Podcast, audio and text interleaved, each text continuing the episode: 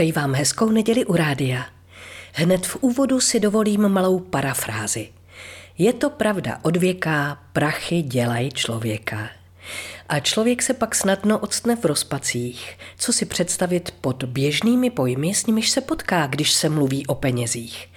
Často jsem třeba o někom slýchávala, že je chudý jak kostelní myš a nemá ani vindru. A lámala si hlavu nad tím, jak a čím by si mohla taková kostelní myš vydělat pár vinder.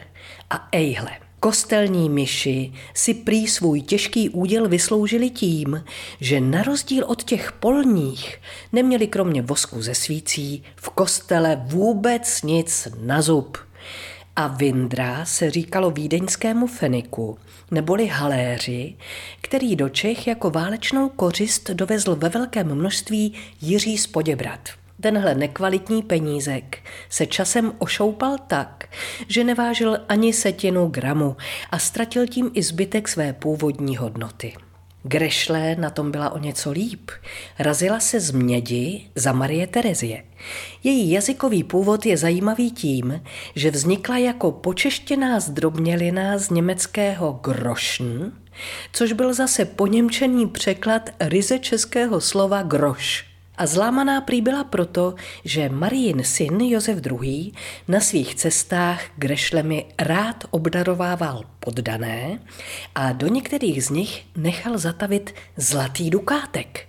No a když se to rozkřiklo, lidu nezbylo, než každou grešli rozlomit v naději, že právě v té jeho je malý poklad ukrytý.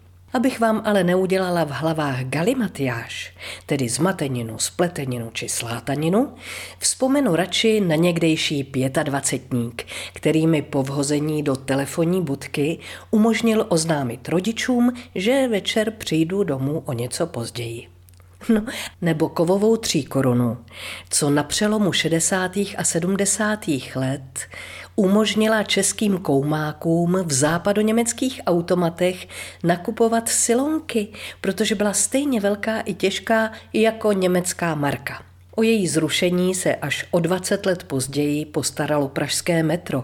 V jeho šturniketech se z rozhodnutí strany a vlády muselo za jízdu platit dvou korunou, aby pracující lid nebrblal, že tři koruny jsou moc. Lid toužící po bezpracném zisku se za pár desetiletí, přesně 7. dubna 2009 odpoledne, vrhl na 150 tisíc korun rozhozených na Českobodějovickém náměstí v rámci reklamní akce jednoho soukromého rádia s takovou vervou, že muselo být povoláno sedm záchranářských jednotek, které ošetřili 12 dospělých a stejný počet dětí, z nichž dvě dokonce skončily na jednotce intenzivní péče. A jakže to napsal můj oblíbený básník Jiří Žáček? Vystačit z gáží, to by bylo skvělé. A co když všechno platíš krví z žil? Sotva se narodíš, už jsou tu věřitelé. Smrt příliš zlevnila a život podražil. Vaše Marie Tomsová.